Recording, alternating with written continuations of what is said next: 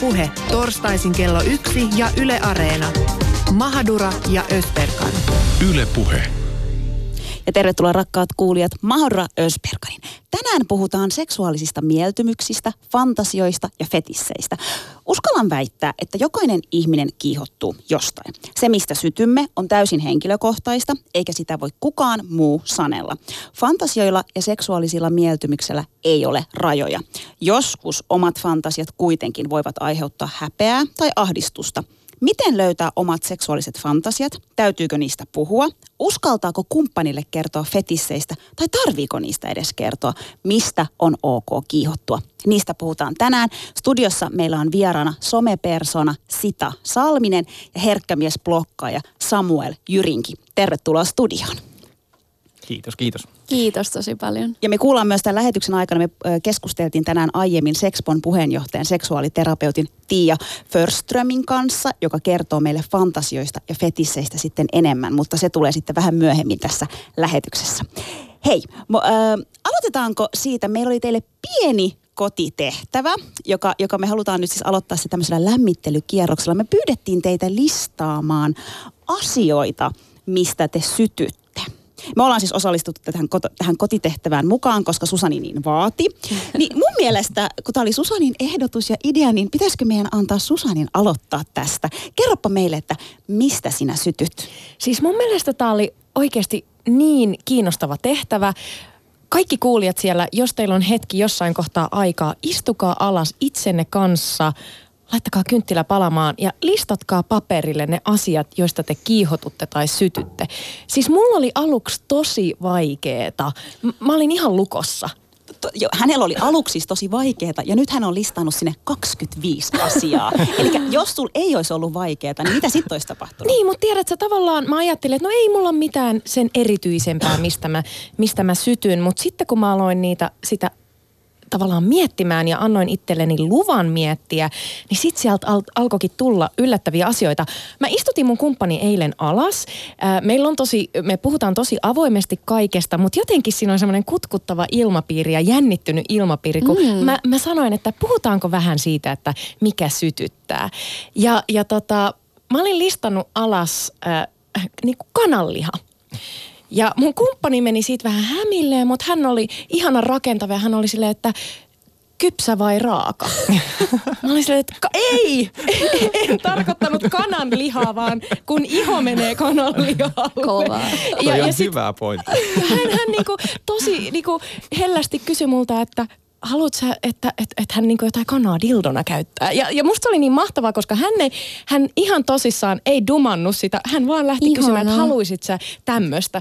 Sitten mä sanoin, että ei, ei ihan semmoista, vaan, vaan mä sytyn siitä, kun iho on kananlihalla ja kun nänni, tiettekö kun on kylmä, niin menee semmoisen Kovettu. Kovettu, niin kuin kovet, nännit kovettu. Hei, mutta kerro lisää. Sulla on tässä meinaa tosi mielenkiintoisia No yksi, vielä. mitä mä oon tajunnut, mistä mä sytyin, on trikoopuvut. Äh, kun, kun mun kumppani lähtee pyöräilemään ja sillä on semmoinen tosi tiukka trikoopuku, niin jotenkin mä joka kerta sytyn siitä. Kastuneet hiukset, pyyhe lantion ympärillä, sukkahousut, kykenevät ja työtä tekevät... Äh, tai siis kädet, jotka on tekemässä jotain työtä sille, että se osaa sen, mitä se tekee. Esimerkiksi vaikka kitaran soitto tai äh, käsi, joka on ratissa ja tietää, mihin suuntaan se on menossa.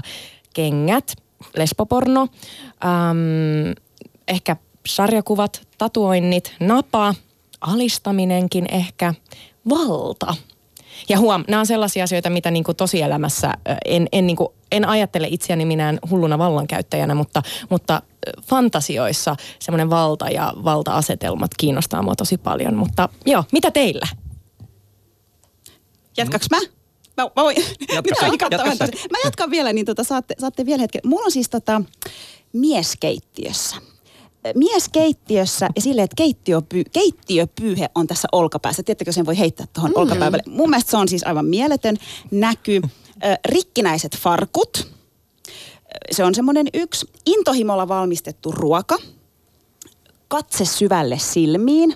Tiedättekö sen katseen, kun sä katsot mm-hmm. jotain ihan suoraan silmiin, niin siinä on, siinä on jotain kauniit sormet, isot hartiat, käsivarsi. Mä vielä tykkään käsivarresta, mistä vähän niin kuin näkyy noita verisuonia. Joo. Ne Joo. niinku Joo. pull- Täältä tuli ne heti. niinku, Kyllä. Pullottavat pullotta- verisuonet. Pullottavat Yes. verisuonet, se ö, pehmeä, miellyttävä, kaunis ääni. Ö, lippis väärinpäin. Mm. Siinä on joku semmoinen ahtaat paikat. Okei. Okay. Teidän vuoro. Cool. Sitä, aloitetaanko susta? No minä voisin jatkaa tuosta, että mie heti saan kiinni tuosta kyynärvarsi-asiasta, mutta ehkä vähän samankaltainen mulla ää, miehillä pohkeet. Niissä on vähän jotain samaa, koska niissäkin saattaa näkyä ne vähän niin kuin jänteet ja se lihas ja näin.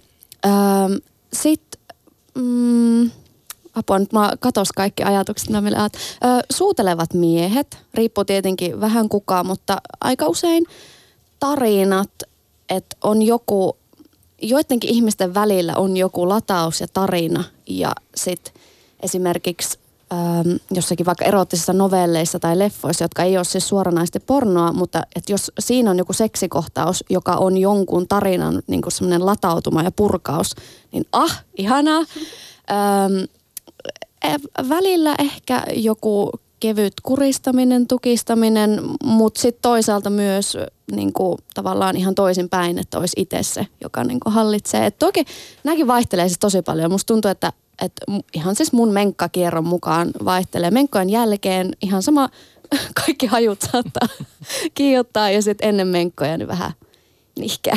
Hei, mä, mä Samaistun tunni, tohon. joo, samaistun tuohon menkkajuttuun Kyllä. Mä tunnistan sen. Samuel. Mä haluan aloittaa tämän lukemalla yhden pikkupätkän. Okei. Okay. Oi. Kosketa hitaasti. Kuljeta kättä pitkin käsivarsiani, selkääni ja jalkojani. Anna ihoni tuntea. Suukota kaulaani. Sivele hellästi rintani päältä ja kylkiä alas aina lantiolleni saakka. Puhalla keveästi. Anna minun käpertyä pikkulusikkaan ja rutista hellästi. Kuiska korvaani, kuinka pidät näkemästäsi. Anna minun heittäytyä haltuusi. Oi. Oi. Wow. Ja mä olen kirjoittanut tämän blogiin joskus ja lähinnä siksi, että mä rikkoisin sen normin, että mitä oletetaan miehen tykkäävän. Mm. Tämä oli enemmänkin niin päin, että mieheltä naiselle. Käsky. Samuel, toi on niin mahtavaa, koska, koska sä haluat vähän murtaa sitä, sitä myyttiä, että, että miehen seksuaalisuudesta ylipäätään. Ja mä rakastin sitä sun termiä, minkä sä loit. Oli, se oli se panomiesmyytti. Mm. Ja tota, kerro siitä vähän lisää. Minkä, minkälaista, minkälaisena sä koet sen, sen, sen ahtaan ehkä käsityksen siitä, mi, mitä on olla mies tai, tai mitä miehen seksuaalisuus on ja miten sä sitä rikot? Hmm. Sitten on niin, niin laaja al- a- aihe ja se on niin syvällä tavallaan se koko miehuus, että mitä siitä odotetaan olevan. Mutta jos mä nyt mietin siis ihan sitä, että kun nuorena poikana kun kasvaa ja lähtee siis se seksuaalisuus kehittymään ja tavallaan, että mitä siitä kuulee, niin kyllähän se niin kuin hyvin yksinkertaistettua on se, että miten miehet, mie, miehet puhuu seksistä tai miten miesten niin kuin haluista puhutaan. Et se on semmoista, että niin kuin mies norkkuu sitä vaan, että kun sais nyt. Ja nainen päättää sitten, antaako se vai eikö se sitä. Ja naisella se on monimutkaisempaa ja kaikkea ja riippuu tunteista ja, ja tarvii esileikkiä ja kosketusta. Ja mies on aina niin kuin heti valmis ja et kaipaa siihen mitään. Ja sit taas mun mielestä, niin jos multa päivästä puuttuu kosketus ja hellyys ja hyvä fiilis, niin ei mua haluta illalla. Kyllä, Kyllä mäkin kaipaan, mä kaipaan kosketusta ja turvaa ennen seksiä. Ja niin kuin tavallaan se, että en mä ollut kuullutkaan semmoisesta ennen kuin vasta avioliitossa oppi sitä niin kuin parisuhteessa. Ja tota, tavallaan kyllä se niin kuin sitten muidenkin niin kuin tarinoista, miesten tarinoista tulee esille se, että oletetaan, että on joku panomies tavallaan ja, ja siihen on semmoinen lataus, että, että tota, aina, aina valmiina ja tyydyttää naisen ja se on hyvin yksitoikkoinen semmoinen.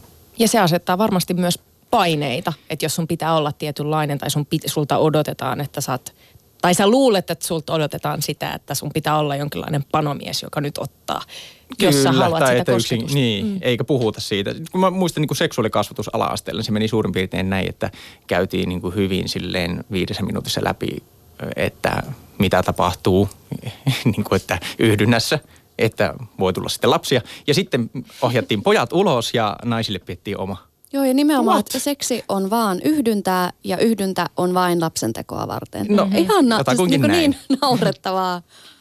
Hei, ootteko te sujut niiden asioiden kanssa, joista te sytytte? Ähm, riippuu vähän, mi- miten se, tai niin kuin, mikä on kelle, kellekin sujut esimerkiksi. Jokuhan voisi ajatella, että, että mie on sujut silloin, kun mie voin jossain radiohaastattelussa suoraan pamauttaa kaikkien tiskiin, että mistä me sytyn. Ja joillekin taas riittää se, että itekseen voi ajatella, eikä tule semmoinen joku itseinho tavallaan siitä. Mm. Mutta tuota, ähm, niin, minä keti, tav- tavallaan joo, mutta en, en väittäisi, etteikö joskus tulisi jotakin yllättäviä silleen, että oh, tämä tää, tää nyt näköjään niin toimi. Et, niin, musta tuo meidän mieli on niin monisyinen ja mielenkiintoinen paikka, että en tiedä uskaltaisiko edes väittää sille, että olen täysin sinut kaikkien kanssa ja tiedän kaikki, tunnen kaikki, koska meidän, Ei. alitajun, niin, meidän, Ei alitaju, uskalla. niin, meidän alitajuntakin on niin täynnä kaikkea, mitä me ei tiedä. Niin, ja sit, sit niitä nousee aina uusia asioita, ja, joita joutuu vähän miettimään ja antaa ehkä aikaa. Ja, ja niin kun, et osan kanssa on ja, ja tota, sinut ja osan kanssa on joutunut työstämään silleen, että se ei enää nosta sitä syyllisyyttä tai häpeää.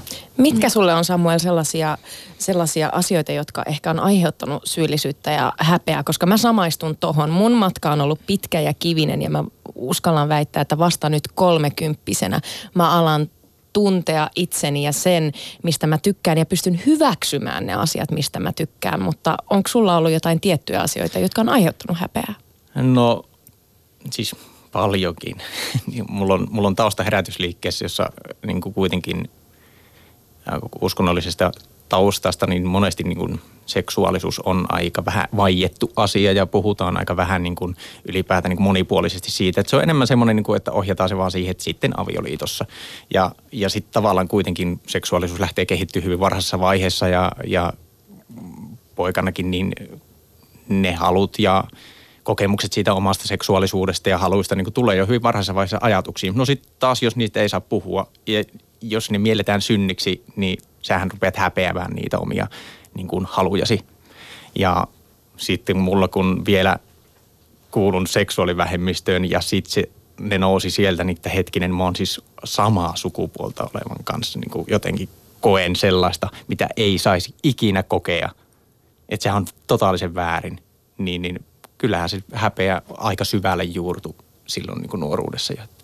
Mä samaistun tuohon Samuel tosi vahvasti tuohon, mitä sä sanoit, koska mulla on kans tausta, että kahdeksan vuotta, on sen kertonutkin täällä aikaisemmin, mutta tutkin raamattua Jehovan todistajien kanssa ja, ja mä oon saanut siitä paljon hyvää ja paljon irti, mutta yksi asia, mikä, mikä siellä ehkä jäi semmosena, mikä on vaikuttanut muhun, että seksi ja seksuaalisuus oli tosi vaiettu asia ja, ja, ja se vaikutti muhun niin, että mä oon aina ajatellut, että seksi ennen avioliittoa on jotenkin pahaa ja väärää ja, ja myös se, että, että minun kroppani ja minuus on vaan sen kumppanin tarpeiden tyydyttämistä varten sitten, kun se avioliitto tulee ja, ja myös lapsi, lapsien tekoa varten.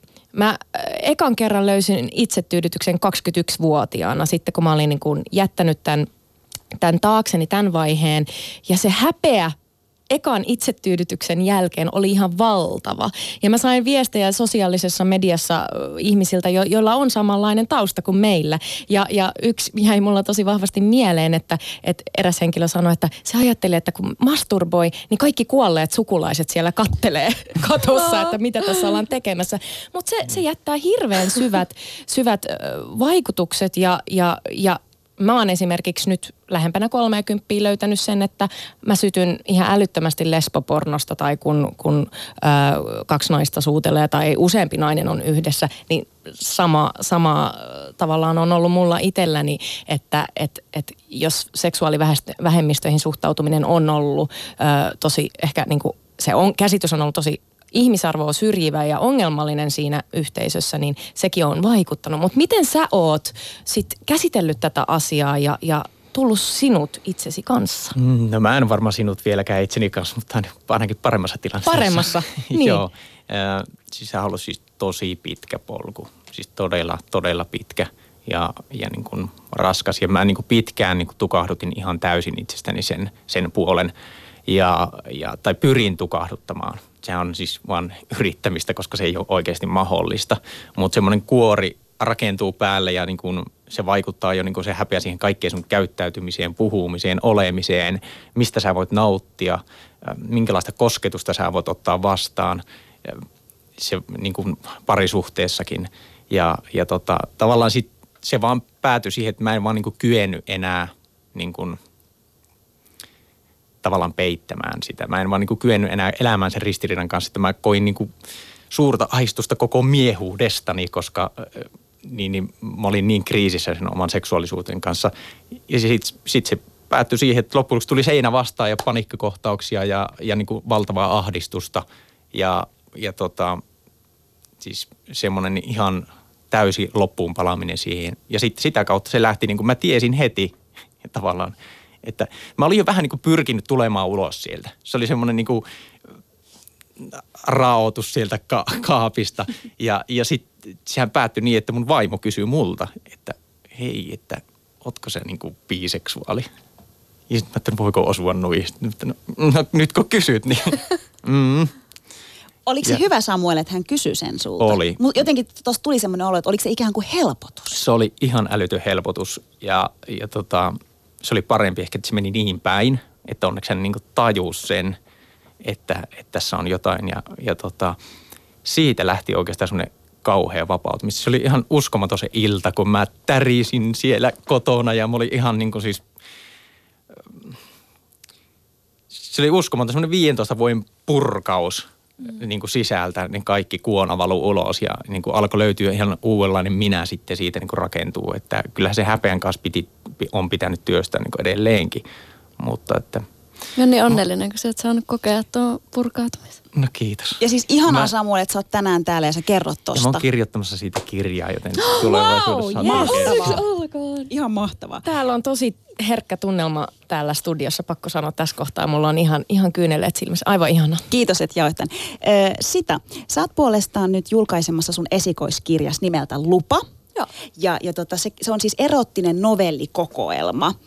Lupa, sen kirjan nimi on siis Lupa. Kerro vähän, että mi- mistä se kertoo, mistä siinä on kyse.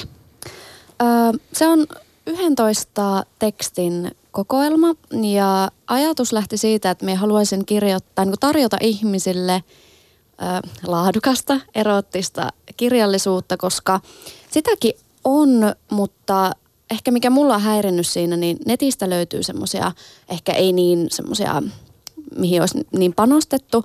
Ja sitten taas löytyy niin kuin jenkkikirjallisuutta, joka on tosi, tosi kuitenkin semmoista stereotypioihin nojaavaa, että kaikilla on ne sixpackit ja täydelliset vartalot ja niin kuin, jotenkin me halusin löytää semmoisen balanssin, että jotain, joka kiihottaa, mutta se on silti realistinen ja ehkä, en tiedä voisiko olla jopa voimaannuttava, semmoinen, mistä löytäisi samaistumispintaa. Että siellä on just semmoisia juttuja, mitä pornossa esimerkiksi hirveästi näe tyyliin. Ehkäisykeskusteluja, on raskausarpia, ei välttämättä seiso miehellä heti, liukkarin käyttö, öö, joo, kaiken näköistä. Ja, siis, ja lähtökohta oli myös se, että olisi mahdollisimman paljon erilaisia pareja. Öö, joo, ja nimi viittaa siis vähän niin kuin kahteen suuntaan. Se viittaa siihen, että meillä on lupa olla meidän seksuaalisuuden kanssa, mitä me halutaan. Ja toisaalta myös, että lupa on jokaisen kosketuksen lähtökohta.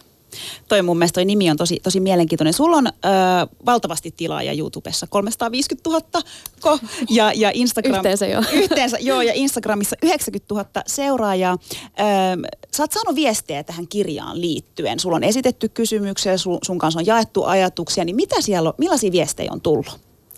Ö, vastaanotto on ollut tosi positiivinen ja me perustin tosiaan mun kirjalle semmoisen oman IG, Instagram-tilin nimeltä Mun lupa. Ja siellä me ollaan käyty enemmänkin keskustelua, tai me on jakanut ihmisten viestejä just eri aiheisiin liittyen. Ja ollut mielenkiintoista huomata, että kun on niin erilaisia ihmisiä. Osa on tosi vapautuneita ja ne on silleen, jes, lisää runkkumatskua tästä kirjasta. Ja osa on taas, esim. yksi viesti jäi mieleen, että, että semmoinen ilmeisesti tyttö laittoi, että, että mulla on vähän jotakin hyväksikäyttöfantasioita, että ne, ne hävettää mua, että toivon, että tästä kirjasta löytyy vähän niin kuin apua, että kiihottaisi joku muu kuin tuommoinen hyväksikäyttöfantasia. Ja minä vastasin siihen, että mun mielestä siinä ei ole mitään väärää, koska fantasiat on vaan fantasioita. Ja esimerkiksi mun kirjassa on yksi teksti, jossa tämmöinen pariskunta toteuttaa vähän niin kuin tämmöisen hyväksikäyttöfantasian. Ja nimenomaan sillä me pyrin näyttää, että se on ok. Ja jos sen haluaa jonkun fantasian toteuttaa parisuhteessa, niin totta kai siitäkin voi keskustella. Ja ja siis tähän väliin pitää sanoa, että hyväksikäyttöfantasia, hän on yleisin fantasia, mitä meillä on. Se on siis ihan niin kuin tutkittu, tuotu esiin, että, että hyväksi, hyväksi käyttöfantasia on se yleisin, että sitä mm. ei pitäisi missään nimessä hävetä tai, tai tuntea jotain huonoa oloa, mutta ymmärrän kuitenkin. Sun seuraajat sai esittää sulle kysymyksiä liittyen sun kirjaan ja mä bongasin siis sun videolta, että – sulta kysyttiin, että miten sun lähipiiri suhtautuu siihen, että sä kirjoitat tästä aiheesta kirjan. Ja sitten siellä oli jotenkin semmoinen kysymys, että pelkäätkö sä jotenkin, että sä menetät sun maineen, kun sä käsittelet tätä aihetta. Niin mun mielestä se oli erikoinen kysymys, mutta miten sä vastasit siihen? Öö, muistaakseni sanoin lähipiiristä, että Joo, se on ollut ehkä tiettyjen ihmisten kanssa kiusallista käyvässä keskustelua, että hei muuten tosiaan tämmöinen pornokirja tulossa, mutta sitten minä ajattelen... Mahtava toi painotus, pornokirja. mutta siis minä olen ajatellut sille, niin kuin monissakin asioissa, jos on puhunut jostakin tabuista, vaikka mielenterveysjutuista, niin joo, siihen saattaa liittyä jännitystä ja häpeää, mutta se on semmoinen pikku kirpasu ja sen jälkeen se niin kuin hyöty, mikä siitä on, että jos vertaa sitä, että vaikka kymmenetkin, jopa sadat ihmiset saa mun kirjasta jotakin iloa versus se, että mulla on hetken aikaa kiusallinen keskustelu mun lähipiirin kanssa, niin se hyöty on paljon isompi, että me nojaan tavallaan siihen. Ja tuohon maineeseen liittyen vastasin, että musta on uskomatonta, että aikuinen nainen puhumassa seksuaalisuudesta, että se on yhtäkkiä niin kuin, että, että se on se, miksi me menettäisiin maineen, koska mehän mitään rikollista ilmeisesti ole kuitenkaan tehnyt. Öö, niin sekin oli kyllä jännä, mutta no kysymykset kertoo tosi paljon meidän ajatusmaailmasta. Just tämä. Puhetta tarvitaan ehdottomasti lisää mun oma matka oman seksuaalisuuden kanssa on ehkä se, että, että, että silloin teininä just ajatteli, että, että, että mun pitää tyydyttää sitä toista ihmistä ja mä en saanut siitä juurikaan mitään itse irti. Sitten on ollut suhteissa, jossa mä koin, että, että että mua ei haluta ja se vaikutti aika paljon siihen, että et, et tukahdutin itseäni ja omia, omia haluja. Sitten eron hetkillä mä oon aina jotenkin löytänyt omaa seksuaalisuutta ja, ja nyt tässä kohtaa näin 30 tienoilla selvä, selvästi on joku murros, että et, et joku se, se häpeä ja syyllisyys on ehkä jäämässä tää, taakse ja, ja mä löydän ihan älytöntä voimaa ja voimaantumista siitä omasta seksuaalisuudesta. Välillä totta kai tulee niitä takaumoja, että apua, näin ei saa ajatella, mutta Oletteko te sujut asioiden kanssa, joita te fantasioitte tai, tai joita te haluatte? Hmm. Tai no, minkälaisista asioista te fantasioitte? Tota, tämä on taas niitä, että on ja ei, on ja ei, jotka ottaa aikaa. Tälleen parisuhteessa miettii sitä, että kyllähän niitä niinku tulee ja semmosia niin voi olla hyvin yksinkertainen asia vaan niin kuin alku, jos mä mietin just parisuhteessa se, että se lähtökohta olettamus siitä, että miten mies käyttäytyy sängyssä, miten nainen. Ja kumpi on se vahva ja vievä osapuoli siinä ja, ja, ja kumpi, kumpi taas sitten semmoinen heikko ja alistuva. Niin esimerkiksi se oli niin kuin yksi semmoinen, mitä mietti niin pitkä, että hei, en mä halua olla tämmöinen niin kuin – aina se voimahahmo siinä. Että mä haluan heittäytyä ja siis olla se heikko ja pieni ja, ja niin kuin, että ota säädeohjat nyt. Ja että, että niin kuin alkoi oli tosi vaikea sanoa se. Ja se oli tavallaan sellainen fantasia, että toteutuspa se. Tai että kosketa mua näin. Ja sitten oli vaikea sanoa se ääneen, että, että niin kuin, please. Mm. Mutta sitten kun sai sanottua sen, niin huomasikin, että wow, se oli toisen mielestä todella hyvä juttu. Ja, ja tota, siitä syntyi taas niin kuin aivan uusi maailma. Mulle ehkä tai mikä on varmaan aika yleinenkin, jos miettii jotakin fantasioita, niin ehkä ne on monesti ristiriitaisimpia, jotka liittyy tavallaan johonkin, mitä ei oikeassa elämässä haluaisi tapahtuvan. Tyyliin, just kun puhuttiin tästä hyväksikäyttöfantasiasta tai joku vaikka, että kiihottuu siitä, että itse pettää tai että sua petettäisi, että näkisi oman kumppanin toisen kanssa tai siis näitäkin on niin paljon, niin ehkä nuissa saattaa tulla vähän semmoinen, että, että okei, aika jännä, että, että tämmöinen on, koska ei oikeasti haluaisi sen tapahtuman, mutta sitten kun tajuaa, että, että niin, että sekin hän voi olla, mikä kiihottaa, että kun se on niin ristiriidassa, se tuntuu niin väärältä, niin se vääryys tavallaan siinä on se, mikä sytyttää. Ja tuo on hyvä pointti, hmm. pointti just, ja että kaikki ei ole välttämättä niitä, mitä tarvii lähteä toteuttamaan. Niin, sekin. Yksi, No, mitä? siis yksi, mitä mulla tulee tästä nyt mieleen, tota, ähm, unet. Unethan on vähän sellaisia, että me ei oikein voida niille mitään. Siis se, että sä näet jotain unta, niin sillähän nyt ei yksinkertaisesti mahda, mahda mitään. Ja mun yksi hyvä ystävä kertoi kerran mulle, että hän oli jotenkin aivan kauhuissaan. Se kääntyi sitten kyllä ääni vähän kellossa, mutta hän kertoi, että hän näki seksi unta, seksi unia siis kumppaninsa parhaasta kaverista. Hän siis harrasti unissaan seksiä kumppaninsa parhaan kaverin kanssa ja he on, he on niin kuin tiivis tiivis porukka. Ja hän sitten sitä mulle jotenkin kertoi, että hän oli aivan kauhuissa ja hän pohti sitä tosi paljon, että miksi mä näin sitä unta ja mitä tämä tarkoittaa. Ja, ja sitten mä mietin, että no tarviiko sen tarkoittaa jotain? Saatteko mm. tästä kiinni? Siis Joo. tavallaan uni, millä sä nyt et yksinkertaisesti voi mitään, mutta miksi se kuitenkin herästi tässä mun friendissä? Siis se oli oikeasti aika rikki. Kyllä me sitä vähän kikateltiinkin, no mm. ja näin, mutta mitä ajatuksia herättää? Musta tuo on hyvä pointti, että ei, ei kaikilla tarvi olla jotenkin niin syvällistä merkitystä, eikä sun fantasiat ole sinä. Tai siis, että sinä et ole vain sun fantasiat. Joo, kyllä, ju, juuri näin.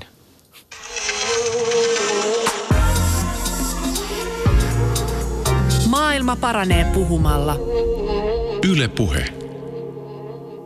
Tänään rakkaat kuulijat puhutaan seksuaalisista mieltymyksistä, fantasioista ja fetisseistä. Studiossa vieraana somepersona Sita Salminen ja herkkä miesblokkaaja Samuel Jyrinki. Tuossa buffasin jo lähetyksen alussa. Me juteltiin siis Sexpon puheenjohtajan seksuaaliterapeutti Tia Förströmin kanssa fantasioista ja fetisseistä. Kuunnellaan haastattelu tähän väliin ja me kysyttiin Tialta ihan ekaksi, että onko kaikilla fantasioita ja fetissejä? Kuunnellaan se nyt. Ei, ei ole kaikilla eikä tarvitse olla, mutta suurimmalla osalla ihmisistä on. Fantasia voi tietysti tarkoittaa mitä tahansa toivetta tai mielikuvaa tai päiväunta tai näin, mutta puhutaan seksuaalifantasioista, niin, niin tota, ei kaikki ihmiset ei, ei niinku harrasta sitä, että, että päässä pyöritetään mielikuvia ja kuvia ja jotenkin ni, niistä kiihotutaan tai, tai toistetaan toistetaan niin kuin omaksi iloksi ö, mutta suuri, suuri osa meistä kyllä harrastaa. Ehkä niin kuin ensimmäinen asia, minkä mä haluan fantasioista muistuttaa ihmisille on se, että ne on ajatuksia. Ajatuksissa ihan kaikki on sallittua ja ihan oikeasti meillä on kaikilla myös sellaisia fantasioita, jotka on vähän epäilyttäviä tai ehkä vähän vaikka rikollisia tai ehkä vaikka vähän hengenvaarallisia. Se on ihan ok. Se ei tarkoita sitä, että niitä tarvitsisi kaikki toteuttaa. Tiia, tuohon mä haluan tarttua. Onko meillä sellaista niin kuin, ö, yleistä fantasiaa, mikä liittyy nimenomaan seksiin tai seksuaalisuuteen? Fantasioita on tutkittu aika paljon ja ihmisten fantasioita kerätty ja, ja tota, selvitelty, että minkälaisista asioista ihmiset fantasioi, mitä kaikkea siellä mielessä liikkuu. Ja, ja on toki niin kuin siis, on semmoisia, jotka, jotka on yleisempiä kuin toiset, että aika paljon saatetaan fantasioida vaikka niin kuin ihan hyvinkin väkivaltaisista kohtaamista, väkivaltaisista seksuaalisista kohtaamista tai ryhmäseksityyppisistä asioista. Mutta yhtä lailla on ihan tavallista fantasioida esimerkiksi mielikuvitusolennoista, joiden kanssa harrastetaan seksiä tai että ei sen tarvi olla niin kuin rajoittunut tosielämään. Tiia, mä luen sellaista espanjankielistä kirjaa kuin Paha nainen.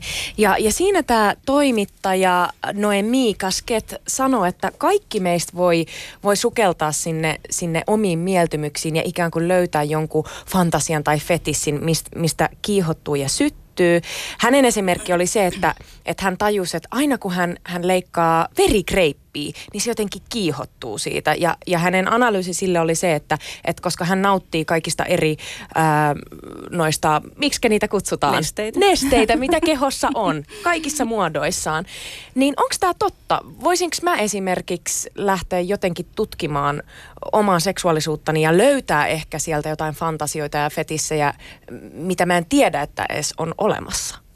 Joo, tohon mä, tohon mä uskon ihan täysin. Ylipäänsä tietysti se, että seksuaalisuudessa ei ole kysymys jostain niin kuin meidän fiksatusta fiksatusta jutusta, joka on ja pysyy, vaan se on, se on jotain, joka kehittyy ja muuttuu koko ajan. Et jos me ollaan ollut jotain, mistä me on ö, saatu mielihyvää tai kiihotuttu, kun me ollaan ollut 12 ja me ollaan ruvettu harrastamaan sooloseksiä, niin se todennäköisesti ei ole ihan sama asia enää sitten, kun me ollaan 30 tai 40 tai 50 ja on tietysti aika surullista, jos ihminen jää tavallaan niin kuin jumiin siihen, että kuvittelee tuntevansa oman kehonsa ja omat reaktionsa ja oman seksuaalisuutensa. Että, että kyllä mä, mäkin yllytän ihmisiä siihen, että lähdetään tutkimaan sitä, että mitä kaikkea se voi olla.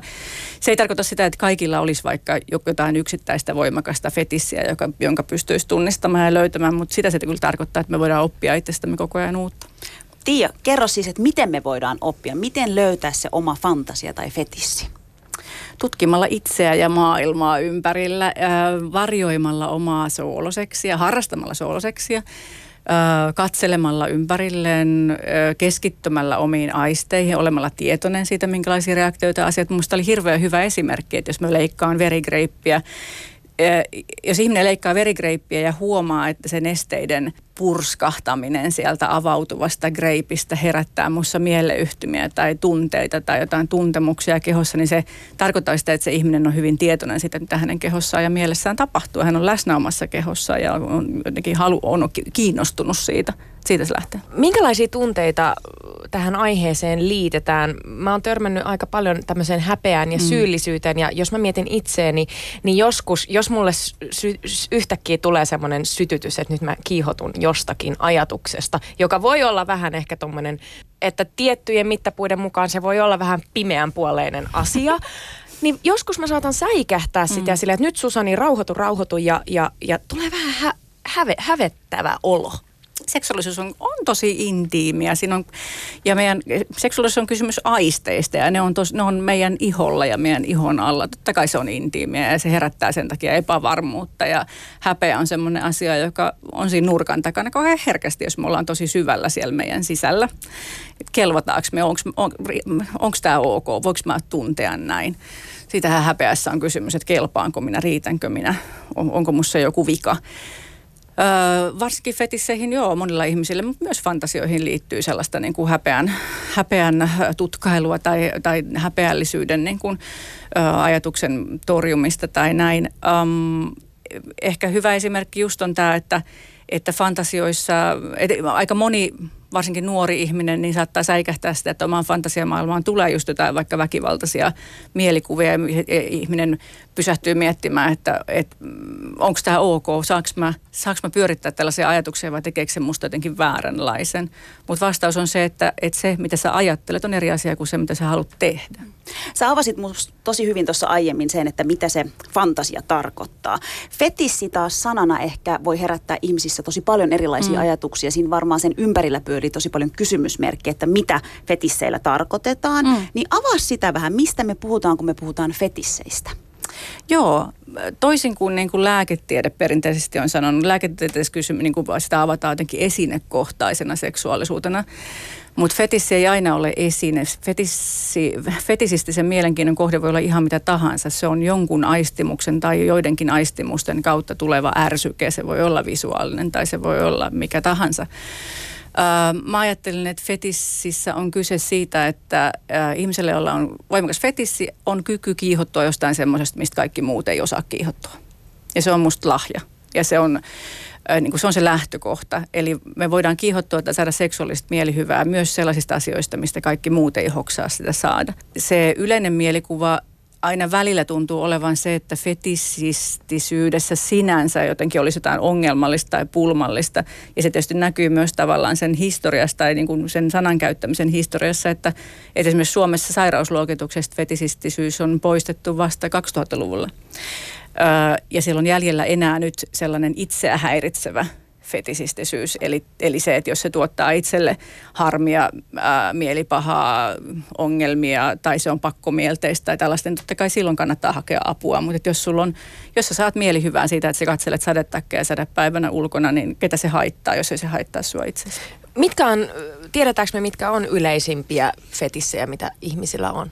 No ei ja joo, niitäkin on tutkittu, mutta siinä on taas palataan myöskin siihen stigmaan ja häpeään, että mitä erikoisempi tai harvinaisempi fetissi, sitä vähemmän siitä puhutaan, niin sitä korkeampi kynnys sitä on kertoa kenellekään. Eli, eli ähm, sellaiset fetisit, joita näkyy paljon – mediassa ja populaarikulttuurissa niitä tavallaan pidetään myöskin hyvin yleisinä, mutta mä en ole ihan varma, onko se niin. Eli kun meille tulee fetisistä mieleen korkokenkä tai nahkavaatteet tai tai tämän tyyppiset asiat, niin tota, ne on kauhe, niistä on helppo puhua, koska se on, se on sallitumpaa, koska sitä näkyy enemmän. Mutta sitten jos meidän fetissi on, on ö, vaipat tai, tai, tai silmälasit tai, tai tota, pissaleikit tai tupakointi tai joku, josta puhutaan vähemmän, niin se voi olla paljon vaikeampi. Minkä takia minkä takia se on niin, että se sana fetissi, että siinä, siinä on jotenkin semmoinen kaiku tai klangi, että, että se on vähän jotain outoa ja marginaalia, jotain, joka ei ole niin ok. Mä molemmat Jaamurin kanssa ollaan nyt puhu, puhuttu ystäviemme kanssa ja aika mo- monilta nousee se, että se on vähän jotain outoa. No mä kääntäisin sen niin päin, että meidän mielikuva seksuaalisuudesta ja sen toteuttamisesta seksin muodossa on ihan liian kapea. Että sehän ei vastaa todellisuutta millään tavalla että kun me, puhu, kun me sanotaan sana seksuaalisuus, me ajatellaan seksiä ja kun me sanotaan seksi, me ajatellaan yhdyntää ja siinä on, siinä on kaksi ihmistä, joilla on erilaiset genitaalit ja niillä tehdään asioita. Ja jotenkin tämä mielikuva siitä, että mitä seksuaalisuus on ja miten sitä toteutetaan, niin sehän meidän niin kuin päätä sekoittaa, koska sillä ei ole mitään tekemistä todellisuuden kanssa. Tai siis on, sekin on ok. ja osalle ihmisistä se on juuri se, se pointsi, mutta se kirjo on vaan todellisuudessa niin paljon isompi. Häpeästä ollaan, ollaan vähän puhuttu jo, mutta mitä työkaluja sä antaisit meille kaikille käsitellä sitä häpeää ja syyllisyyttä ja, ja ikään kuin vapautua niin, että ne asiat, mistä minä sytyn ja fantasioin ja, ja mistä tykkään, niin että, että ne on ok ja se on ok olla minunlainen? Mm.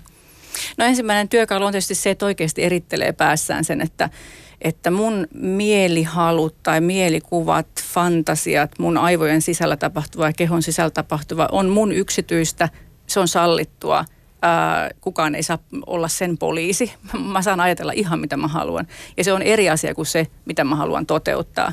Enkä mä voi myöskään välttämättä jakaa sitä kenen tahansa kanssa. Niin kuin, en voi oksentaa sitä jonkun päälle ihan suin päin, vaan senkin pitää olla konsensuaalista sen jakamisen. Eli vastuu kulkee siinä kohdassa, että missä siirrytään niin kuin minun ulkopuolelle ja sitten täytyy miettiä, että mikä on oikein ja mikä on muiden kannalta hyvä.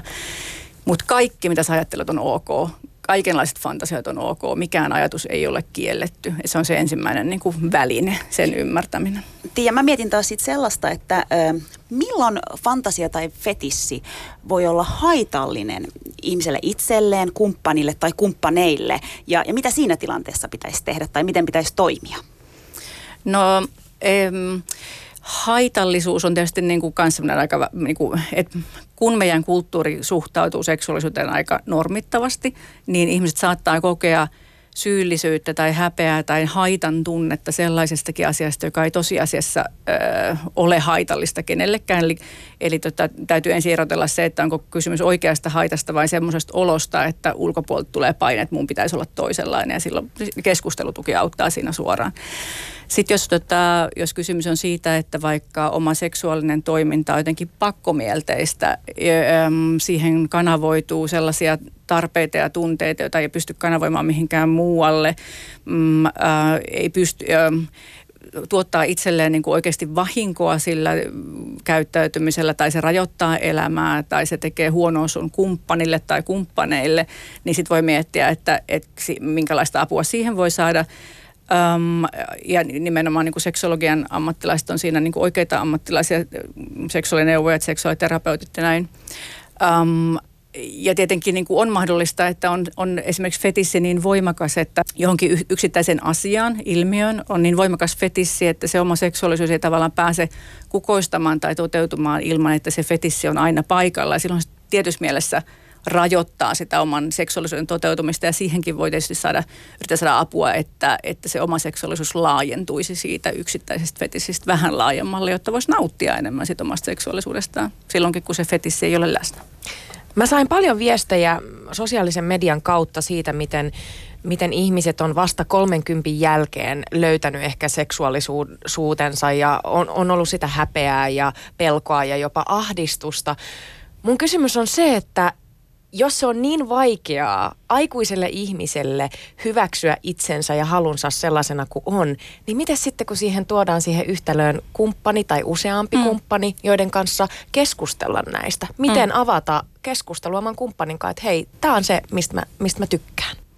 No se onkin, se on helpommin sanottu kuin tehty. ja mä en myöskään niin kuin pidä siitä, jos fetisseistä tai fantasioista puhutaan vaan kantaan sillä tavalla, että joo joo avaudu, että kerro vaan rohkeasti, koska eihän se niin mene. Ja meillä ei myöskään ole mitään, ei, ei pidä asettaa sellaisia paineita, että mun pitäisi, sun pitäisi kertoa, mitä sun syvällä sisimmässä tapahtuu ja minkälaista asioista sä haaveilet. Ne on sun yksityisasioita ihan niin kuin, sulla on ihan oikeasti ihan itse, itselläsi oikeus päättää, että kenen kanssa niitä jaat tai jaatko ollenkaan. Ja silloin, jos kysymys on vaikka sellaisista fantasioista, joissa on elementtejä, jotka on just vaikka niin kuin vaarallisia tai, tai rikollisia tai, tai jotenkin niin kuin tosi fantastisia, joiden niin kuin jakaminen kumppanille tuntuu, tuntuu vaikealta, niin voi olla, että se, se sun tunne, että se on vaikea jakaa, johtuu siitä, että sä arvioit ihan oikein, että sun kumppani ei ehkä ymmärtä. Sitten sä voit miettiä, että onko se kannattavaa ja sitten sä voit miettiä, että onko joku muu tapa jakaa sitä eteenpäin kuin oman kumppanin kanssa. Haluatko sä puhua jonkun ammattilaisen kanssa, haluatko sä kirjoittaa siitä fanfickia, haluatko sä kirjautua jonnekin sivu. Meillä internetistä löytyy vertaistukea niin kuin ihan joka maailman fantasian ja fetissin kanssa. Et onhan sulla muitakin tapoja tavallaan elää sitä eteenpäin tai jakaa eteenpäin, kun kertoa sängyssä kumppanille, että mulla on tällainen fantasia. Ihanaa, että sä sanoit noin, koska mulla on, jos mä nyt peilaan itseni, koska itsensä kautta on paljon helpompi hahmottaa maailmaa, on joitain asioita, mitä mä pidän itselläni ja, ja mitkä mun mielestä kuuluukin olla vaan mun mun asioita ja mun, mun mieltymyksiä, mutta sitten on mu- muutamia juttuja, mistä ehkä haluaisinkin puhua mm. mun kumppanille, mutta, mutta, mutta voi olla, että pelkään sitä vastaanottoa tai, tai että mitä jos mut, mut jotenkin dumataan että, mm. tai nauretaan sille, mm. mitä mä haluaisin. Onko tämä yleistä, että ihmiset pelkää sitä niin kuin naurunalaiseksi tulemista? Ilman muuta tai torjutuksi tulemista tai hylätyksi tulemista. Et siinä on, niin kuin mä sanoin, se seksuaalisuus on jotain, joka on todella intiimeä ja se on meidän olemassaolon ydintä, niin totta kai siinä on niin kuin todella paljon pelissä. Minkälaisia, minkälaisia neuvoja antaisit sille vastaanottavalle kumppanille? Että jos, jos joku päivä mm. se oma kumppani sa, uskaltautuu kertomaan omista mieltymyksistä, niin miten ne tulisi vastaanottaa? Äh, mun vinkki kumppanille on se, että kiitä. Kiitos kun luotat. Kiitos kun luotat ja haluat avautua mulle. Äh, jos et ymmärrä, voit sanoa, että en ymmärrä, haluatko avata lisää. Um, mutta ennen kaikkea niin kuin kiitä luottamuksesta, äläkä oleta mitään, vaan um, jos haluat tietää lisää, jos haluat ymmärtää, minkälaisista sävyistä on uh, kysymys tai onko tämä fantasia sellainen, jota kumppani haluaa, että toteutetaan vai ei, niin kysy lisää, mutta älä oleta. Ihan tähän loppuun vielä, miten käsitellä omia fantasioita ja fetissejä? Öm, no ensin mä vastaisin nautinnon kautta, että käsittelen niitä niin kuin haluat. Eli, eli ihan oikeasti, jos joku, jonkun, joku mielikuva, joku, joku fantasia esimerkiksi auttaa sua kiihottumaan seksissä toisen kanssa tai auttaa sua löytämään orgasmin seksitilanteessa yksin tai toisen kanssa, niin sä saat ajatella sitä silloinkin. Se ei ole pettämistä, että sä oot sängyssä ihmisen kanssa ja ajattelet ö, lonkerohirviöitä tai ihan mitä tahansa. Käytä, käytä niitä, ää, niitä sun voimavaroja ja sitä sun kykyä. Yle Puhe, torstaisin kello yksi ja Yle Areena. Mahadura ja Ösberkan. Yle Puhe. Ja siinä kuultiin Sexpon puheenjohtajan seksuaaliterapeutti Tia Förstörmin kanssa tehty haastattelu. Ja tänään siis puhutaan seksuaalisista mieltymyksistä, fantasioista ja fetisseistä. Samuel ja sitä, mitä ajatuksia toi haastattelu teissä herätti? Mm, valtavasti ajatuksia.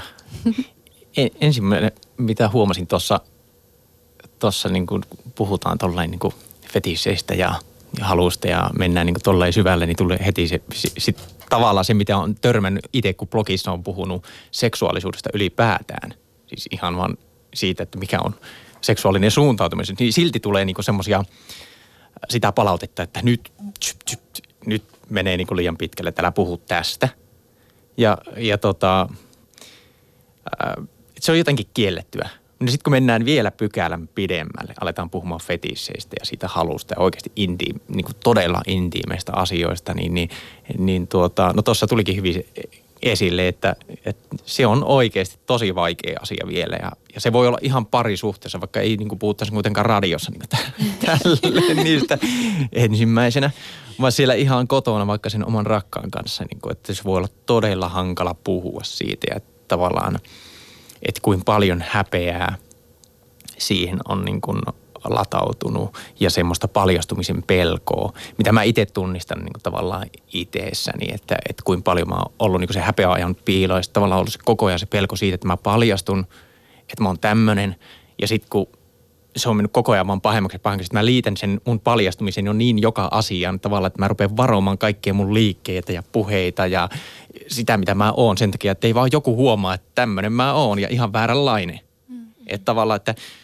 mm, se on, se vaikuttaa jo identiteettiin, koko siihen ihmisen olemukseen – ja, ja niin kuin pahimmillaan se johtaa niin kuin tosi paljon niin kuin mielenterveysongelmiin ja, ja kun puhutaan itsemurhatilastoista ja muuta. Että siis tämä on niin kuin aika laaja kysymys loppujen lopuksi tämä koko niin kuin seksuaalisuudesta puhuminen ja sen, sen niin kuin ymmärtäminen, miten laajasta ja hyvinvointiin vaikuttavasta asiasta on kysymys.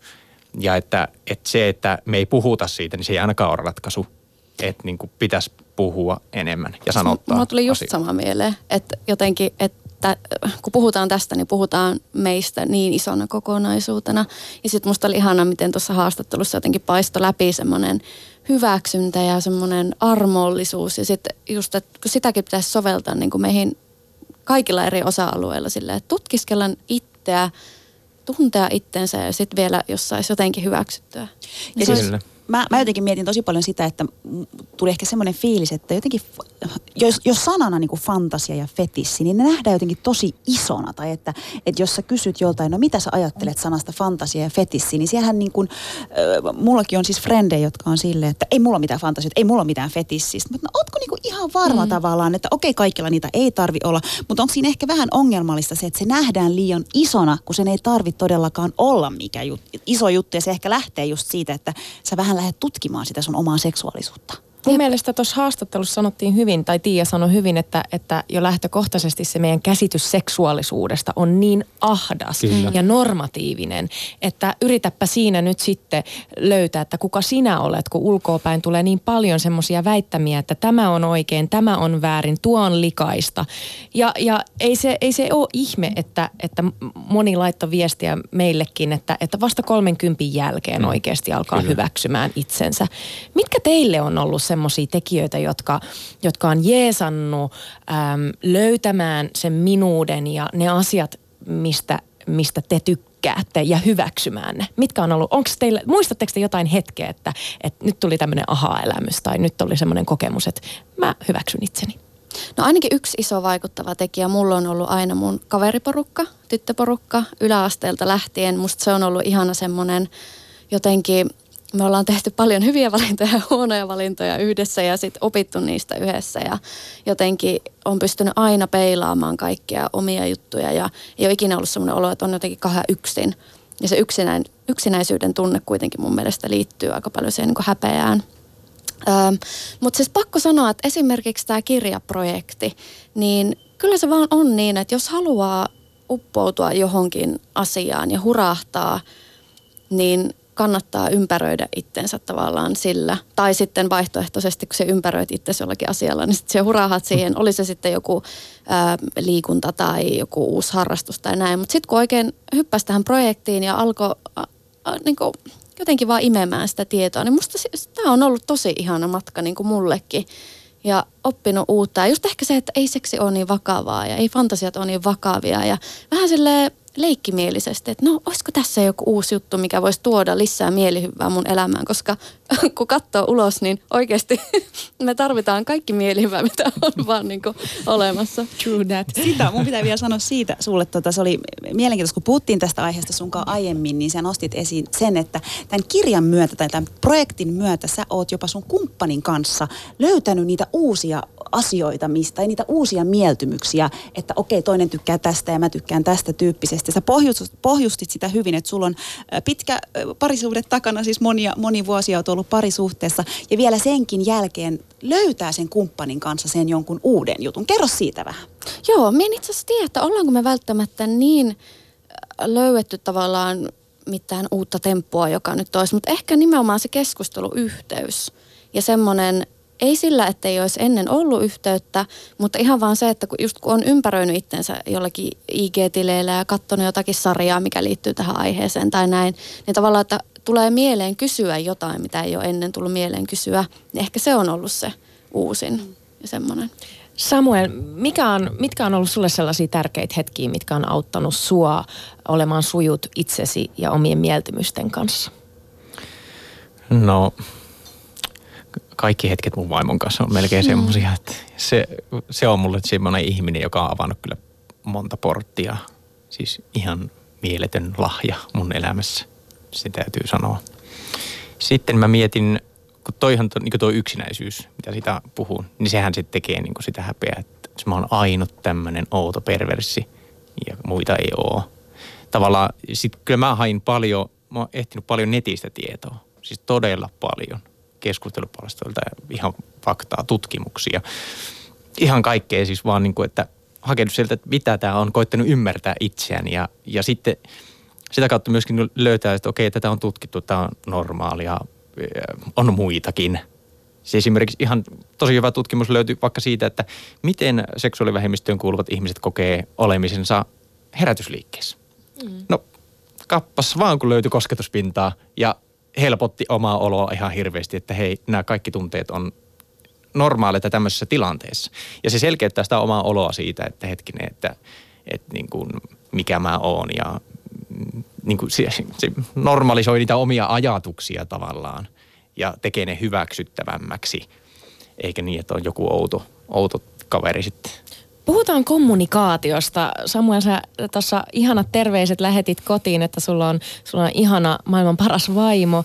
Ää, te olette ollut melkein mitä, 13 vuotta yhdessä. Joo. Se on pitkä aika kuitenkin ihmisen elämässä ää, ja sinä aikana sä oot tajunnut paljon asioita itsestäsi niin minkälaista kommunikaatiota se on va- vaatinut teidän parisuhteelta, että, että sehän on aika iso prosessi kuitenkin, että sä oot tajunnut 29-vuotiaana, että sä ootkin bi, niin, niin minkälaista kom- kommunikaatiota se on vaatinut teidän parisuhteelta? Mm, no kyllähän se vaatii siis semmoisen tosi turvallisen ja luottavaisen ilmapiirin kaiken kaikkiaan. Et siitähän se niinku rakentuu. Että siinä on sanallistettu myöskin sitä, että sä voit sanoa mulle ne asiat kaikki. Ja että niin kun, huolimatta siitä, mitä me tässä nyt puhutaan tai mitä me käydään läpi, niin tämä kestää. Että on luottamus siihen, että, että mä en ole lähdössä mihinkään, etkä sä ole lähdössä mihinkään, vaikka me puhuttaisiin vaikeistakin asioista, vaikka me kohdattaisiin jotain tosi vaikeaa. Niin se tekee sen turvallisuuden siihen, koska niin kuin tuossa haastattelussakin tuli esille se just, että mitä ihminen pelkää, sitä tulee torjutuksi, hylätyksi. Niin se on, niin kuin olit sä sitten kuinka kauan vaan parisuhteessa, niin aina ne pyörii siinä tavallaan. Että sitä pitää niin kuin, se tila pitää olla semmoinen turvallinen. Ja, ja tota, kyllä silti vaatii välillä niin kuin tosi paljon semmoista rohkeita niin kyrkäisyä siihen, että, että niin kuin saa sanottua ne sanat ääneen vaan, kysyttyä jotain tai, tai muuta, vaikka olisi kuin tuttu ja pitkä suhde takana, niin siltikin vieläkin tulee niitä hetkiä, että pitää vähän niin kuin, onneksi toinen on oppinut jo lukemaan niitä, että nyt sä mietit jo, että no tulla nyt vaan, että kaikki on hyvin. Ja sitten kun saa sanottua, niin se helpottaa, helpottaa sitä oloa, mutta ää, se onkin sitten vaikeampi asia, jos mä osaisin vastata siihen, että millä keinoin parisuhteesta muodostuu semmoinen, että siinä on tosi helppo aina keskustella kaikesta. Niin, niin mä niin olisin, joo, mm. mä, mä varmaan tavalla... saisin pitää aika paljon luentoja siitä aiheesta. mä mietin jotenkin sitä, että nyt kun kuitenkin teillä molemmilla on pitkät, pitkät parisuhteet takana, niin kuin meillä, meilläkin siis Susanin kanssa. Niin... No mulla on ehkä lyhyin kuitenkin. No sulla on lyhyin tästä vuotta. porukasta, mutta kuitenkin kolme ja puoli vuotta. Vai? Niin, just. Tota, äh, miten tavallaan, jos siitä, jos se arki, kun suhde arkistuu ja siitä ehkä lähtee jonkunlainen ki, pieni kipinä, niin miten, miten te ajattelette, että pitää yllä sellaista, miten varjella sitä suhdetta ja, ja pitää kumppanin kanssa sen tietynlaisen keskustelun ihan kaikesta seksuaalisuudesta ja, ja parisuhteesta, mikä on siis todella tärkeää? Ainakin se tuli mieleen itse asiassa jo tuossa äskeisessä vastauksessa, että samalla tavalla kuin, niin kuin minä puhuin siitä, että pikkukirpaisu, kiusallinen ja sitten se pitkä hyöty, niin jotenkin muistaisi sen, että nyt tämä tilanne saattaa kestää muutama minuutin, ehkä tunnin, riippuu mitä paljastetaan, mutta tavallaan että sen jälkeen se hyöty voi olla niin, kuin niin iso ja pitkäaikainen, että su- suuntaisi katseen siihen eikä siihen nyt nolottaa. Mutta tuota, pakko sanoa, että kyllähän tämä on niinku yksi parhaista tavoista, ää, kun aina ihastutaan uusia ihmisiä ja se, että toinen on vähän vieras, niin se on se jännittävä juttu. Niin sitten kun se löyvätkin uusia puolia sun kumppanista, niin sehän mun mielestä tuo nimenomaan sitä kipinää, kun tulee sellainen olo, että aha, että tämä onkin matka, joka ei ole vielä päättynyt, että sussa on vielä kaikkea, mitä me en ole tutkinut ja se on ihanaa. Tuo, tuo on todella hyvä. Toi pitää, niin kuin, ja, ja sitä tulee niin me ollaan niin just 13 vuotta ja mä en vieläkin tutustun uusiin asioihin mun kumppanissa. Vieläkin löytyy uusia asioita ja se on niin hieno huomata, kun se, että joku salaperäinen verho on, mitä pääsee raottaa. Ja siis siitä tulee se niin tavallaan se sama ihastumisen kokemus kuin silloin alkuun.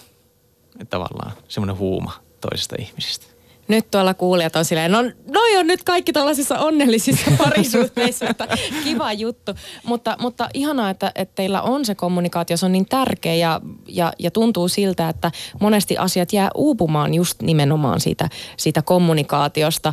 Itse kun eilen istuttiin tota, kumppanin kanssa alas, niin mä huomasin, että me vähän kika, alettiin kikattelee molemmat ja mentiin vähän peiton alle piiloon ja, ja, ja, ja se tuntui tosi, tosi jännittävältä, koska me ei olla sillä tavalla oikeastaan kohdattu, että ollaan istuttu sohvalla ja mä oon kysynyt, mistä sä tykkäät ja, ja hän kysyy, että mistä mä tykkään ja, ja että mä sanon ihan avoimesti hänelle ääneen, että, että tällaista pornoa mä tykkään katsoa, mitä me ei olla aikaisemmin, ehkä ei, ei olla käyty tollaisia, tollaisia keskusteluja, mutta sitten toisaalta mitä Tiia sanoi tuossa puhelussa oli se, että kaikkea ei ole pakko jakaa myöskään. Mm. Että se pitää muistaa, että on jotkut asiat, jotka on ok pitää itsellään. Mitä ajatuksia se edes herätti? Ehdottomasti ja jotenkin minä aina ajattelen, että pitäisi olla itse itsensä paras ystävä.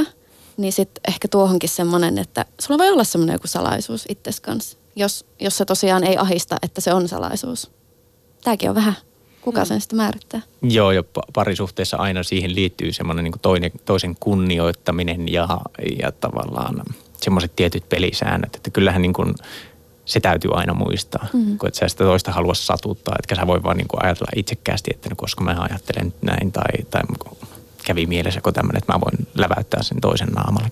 Et, mm. et, Otetaanko tähän loppuun semmoinen, että ei puhuta nyt kumppaneista, öö, vaan puhutaan ihan meistä itsestämme. Ja, ja kysymys on se, että miten käsitellä sitä omaa seksuaalisuutta itsensä kanssa. Loppuun se. Hmm, iso kysymys. Nyt heititkin sitten helpon tähän tota... Pitääkö mun aloittaa? Aloita, Sä voit aloittaa. Aloita se. Minuutti aikaa, joten okay. tykittäkää. Mä, mä tykitän äh, nopeasti. Mulle tosi tärkeä hetki on ollut se, että kun mä oon tajunnut, että mä voin käydä tätä keskustelua itseni kanssa. Koska kun on kokenut häpeää, niin on sysännyt sivuun semmoiset ajatukset, että apua, onko mä tollanen, tykkääkö mä tollasista jutuista. Mutta esim. tänään, kun mä kirjoitin niitä asioita ensimmäistä kertaa elämässäni ylös, se oli vapauttavaa, se oli aivan ihanaa ja tästä kun lähetys loppuu, mä riennän kotiin ja mä näytän sen listan mun kumppanille. Ehdottomasti ja just tommonen, että ottaa aikaa, koska mekin ollaan, niin kuin, eletään semmoisessa yhteiskunnassa, missä kaik, kaikilla on koko ajan kiire, että ottaa semmoisen pikku slotin tälle, että ei oota, että se vaan tulee se hetki, kun mietin näitä tuo kirjoittaminen on tosi hyvä. Ja sitten oikeastaan se, että jos joku asia pelottaa ja hä- hävettää niin paljon, että sä et niinku uskalla oikeasti ajatella sitä niin omassa seksuaalisuudessa, niin ehkä kannattaa vähän tutustua siihen. Mm. Ruveta jostakin kohtaa purkaamaan. Tehkää kaikki ajan kanssa ja ihan rauhassa. Kiitos keskustelusta. Kiitos. Kiitos. Kiitos.